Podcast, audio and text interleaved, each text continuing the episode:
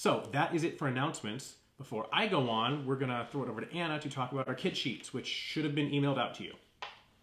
Hi there. So this week we do have some kid sheets for you. I hope you got a minute to check your email and print those out. Um, we have our beloved word search, which is very poignant for the sermon today and keeps with our Christmas theme. We also have another fun activity. I encourage you to read the directions at the top, but basically, um, what we're doing is we're just writing or drawing or coloring something um, on or around this Christmas tree that just helps us reflect on the reason why Jesus came to earth. So identify that. Why did Jesus put on skin and come to earth for us? We have a couple more pages in here, especially for our younger friends. We have a fun little connect the dots, and then we have another uh, Christmas coloring page. But the piece de resistance that I really, really, really want you all to print out is this fun little thing. This is to go on your refrigerator. I would love it if y'all would put this on your refrigerator or some central location and think about it during the week. It has our memory verse on it. It has a fun activity to do as a family or with your friends or grandkids. Um, I hope you'll take part in that. And then just some thoughts to consider um, that Jesse's going to talk with us about today. Awesome. Thank you very much for that. Um, word searches, always, always a hit. You know my feelings on word searches. I'm terrible at them, but I know a lot of you love them. So I thought about being a real jerk in this one, and as I was printing it out, like pulling out a letter or two to be like, yeah, now try to find those words. But I didn't. I promise I didn't. I thought about it, but we're good. All right, so if you, you're probably wondering why, why, why are we doing this Christmas? Why why am I wearing a Home Alone shirt? Why is Anna wearing a Darth Vader Christmas shirt? Why why are we doing this? So let's talk about that. If you were to sum up what is Christianity in you know one or two things, what kind of things would you say? I was gonna throw it out and ask you guys, but no one's here. Um, you might. There's a lot of things you could talk about, but I think the incarnation of Jesus should really be at the top of that list. Honestly, without that, everything else kind of falls apart. Jesus' incarnation, Jesus becoming human, is the central importance and central mystery of the Christian life. In fact, it was so important to the early church that really, really early they co opted other celebrations and took them in to turn them into a time of remembrance of the incarnation. And that, that day, that holiday, became arguably the holiest day in the church calendar Christmas, Christmas Day. Now, Christmas was first mentioned in 336 CE. And it was mentioned as if it had been going on for a while. So it was, it was probably happening before that. It was talked about as a regular thing. So we don't know exactly when it started, but fairly early on. Now, this sounds like a great idea, right? Setting aside a set day and or season to reflect upon the incarnation and its importance. But there is a problem with this. Because think about it. When you set aside a specific time for something, no matter what it is, our natural instinct is that not during that time, we don't really think about it. Right? I mean, if Bing Crosby's not singing about White Christmas, if the Grinch isn't stealing stuff, we're really not talking about the incarnation. We're not talking about Jesus coming to earth as a baby. Why? I mean, how weird would it be if I only talked about the cross or only talked about the crucifixion and resurrection of Jesus during Lent? That would be weird, right? Like, it, I just wouldn't do that. So, that's why we're doing this to talk about the importance of this incarnation of Jesus' incarnation all year long. So I guess our next question should be what is the incarnation? We're not going to go super deep theological into it. We could. We could spend an entire series or more just kind of delving into the intricacies of the incarnation. I'm going to keep it pretty simple.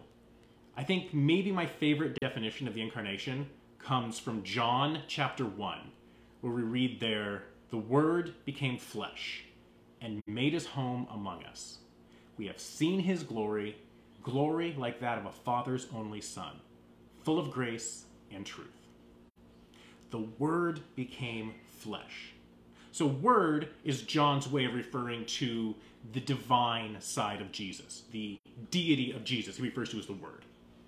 The Word became flesh and dwelt among us, made his home among us. Christians often shorthand this idea by saying Jesus was both fully God and fully human. Now, the idea of a God coming to earth is not unique or new in Christianity. It was fairly common, especially around the first century. So think about it. Let's stick with the Greek pantheon. You had gods coming to earth a decent amount of time, but they were either not really human, as in maybe we'll say Zeus. Zeus came to earth a lot, but he came to earth in disguise. He might put on a, a, a human coat, or he came as a goat, a bull. He, he came as a ton of different stuff. Uh, you know, the, the, the myths and stories talk about that. But each one of those times, Zeus isn't not Zeus. He's just a god wearing a, a human coat. So that's not the same thing. Or you have the person, the god coming to earth, but losing their godhood, not really being a god. An example of that might be Hercules. What kind of godhood they had was manifested in they were just real strong. But they weren't actually a god. They lost that. So the defining characteristic of Jesus coming to earth is in this maintaining both fully God and fully human. Those two things working together. And that's something that to our heads doesn't really make sense. And in fact, was one of the biggest early arguments the church had was about how is this possible? So we're going to go quick little church history here real quick. One of the earliest church arguments was between a man sorry, named Arius and a man named Athanasius. So we had Arius.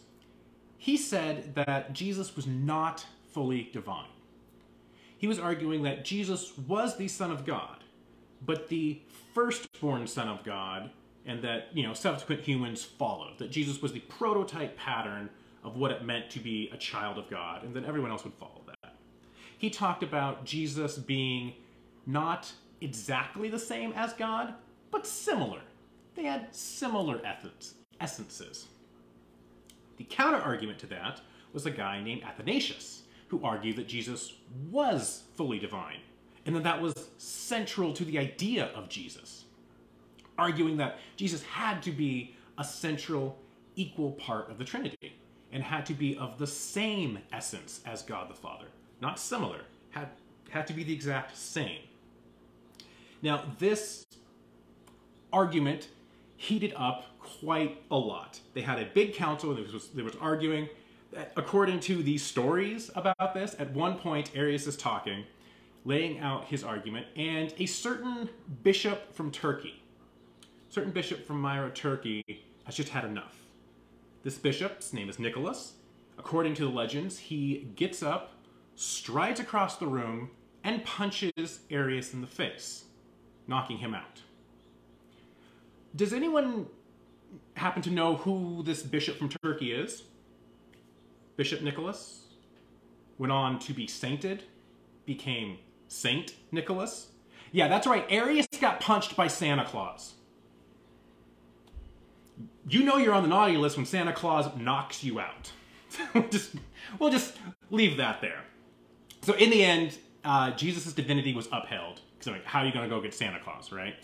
Jesus' divinity was upheld, and the wording was Jesus was fully God, fully human, equal part to the Trinity. That's how that kind of early issue resolved, and it's been kind of that line of thinking ever since. That that line has not been questioned. It's Jesus. The incarnation is paramount, central to Christianity. And the next question is why? Why is the incarnation so important to us? And again, we could spend forever talking about this. But I really like the definition or the reason that Second Corinthians gives. In Second Corinthians 8, uh, verse 9, this, this is what we read.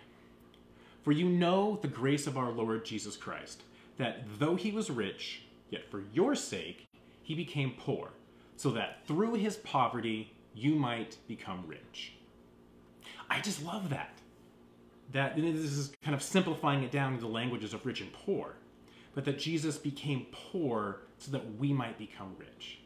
Because Jesus becoming poor was the only way to restore our relationship with God. We should kind of fast travel way back to the very beginning, back to Genesis. God created everything. It was awesome. Humanity, we were chilling, relaxing in the garden with God. We were walking with God. It was amazing. As we so often do, we kind of mess things up. We sinned. We didn't listen to God, which caused what we call the fall. Now, this left us in a weird spot because God has two very even sides that, at first glance, could seem to be against each other. First side is divine justice.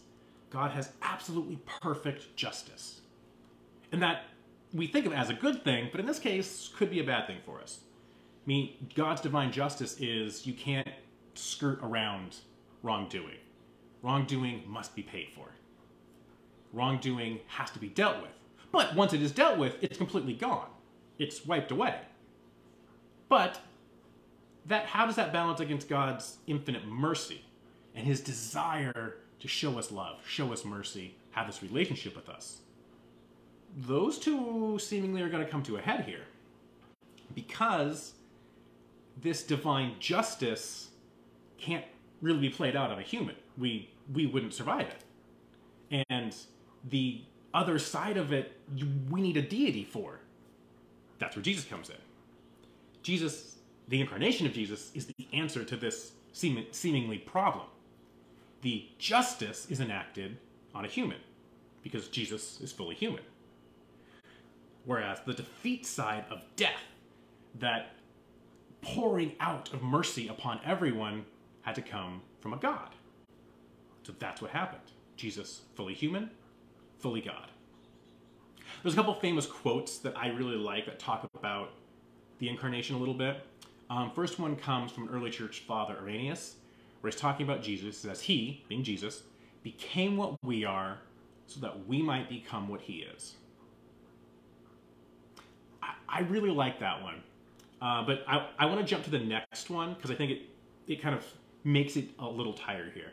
So our buddy Athanasius took this took this quote from Irenaeus and shifted it a little bit. So Irenaeus talks, excuse me, Athanasius, a, a lot of names, they're not super important, but just so we're keep straight. Athanasius said, He, being Jesus, became human so that we might become God. Now I know that at first hearing might sound weird and even a little alarming, right? You're like, wait, be, us wanting to become God, isn't that what caused all the problems in the first place? Right? It's true. But um, if you have your Bible, turn with me to Second Peter, uh, right at the beginning there, starting at chapter 1, and we'll jump to verse 4. This is kind of how this is talked about here.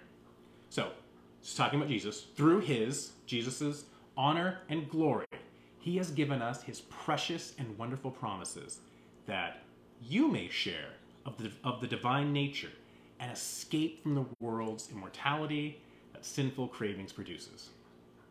So it's not talking about us, you know, ascending to godhood and divinity.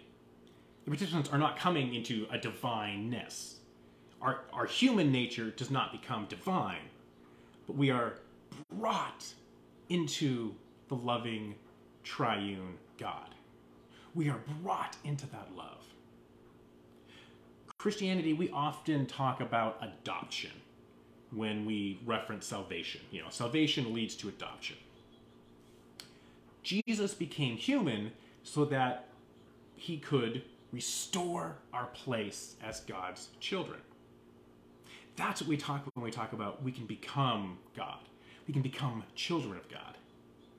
We become united in Christ. And then through the Holy Spirit, we enter into the Father's love. And that Father's love is so key here because it is God, the Father, who looks down at us, sees us, has the exact same love for us that he had for Jesus. God looks at us with the same love. You know, Jesus is the only beloved Son of God, right? That's kind of the moniker that gets talked about a number of times. Because Jesus became what we are, human, we share a relationship with him we share an essence with Jesus, that human essence, that human nature. So that through him, we become adopted, beloved children of God. Because of Jesus' human nature, we enter into this relationship. We enter into the love of a triune God. We become adopted, beloved children of God. And that's why the incarnation is so important. That's why it's something that we shouldn't just talk about for a couple weeks at the end of the year. It, you know, it is something we should talk about all year long. In some ways, it's kind of sad that some of the absolute best songs that talk about the incarnation just happen to be Christmas songs because that's the time that we set aside to do it. We should really be singing Christmas songs all year. I would absolutely love it if we sang Joy to the World throughout the entire year. I know some of you wouldn't, but that's a message that I think we need to hear throughout the entire year because it is so important, so central, and so key to our eternal future and lives. Join me as we pray.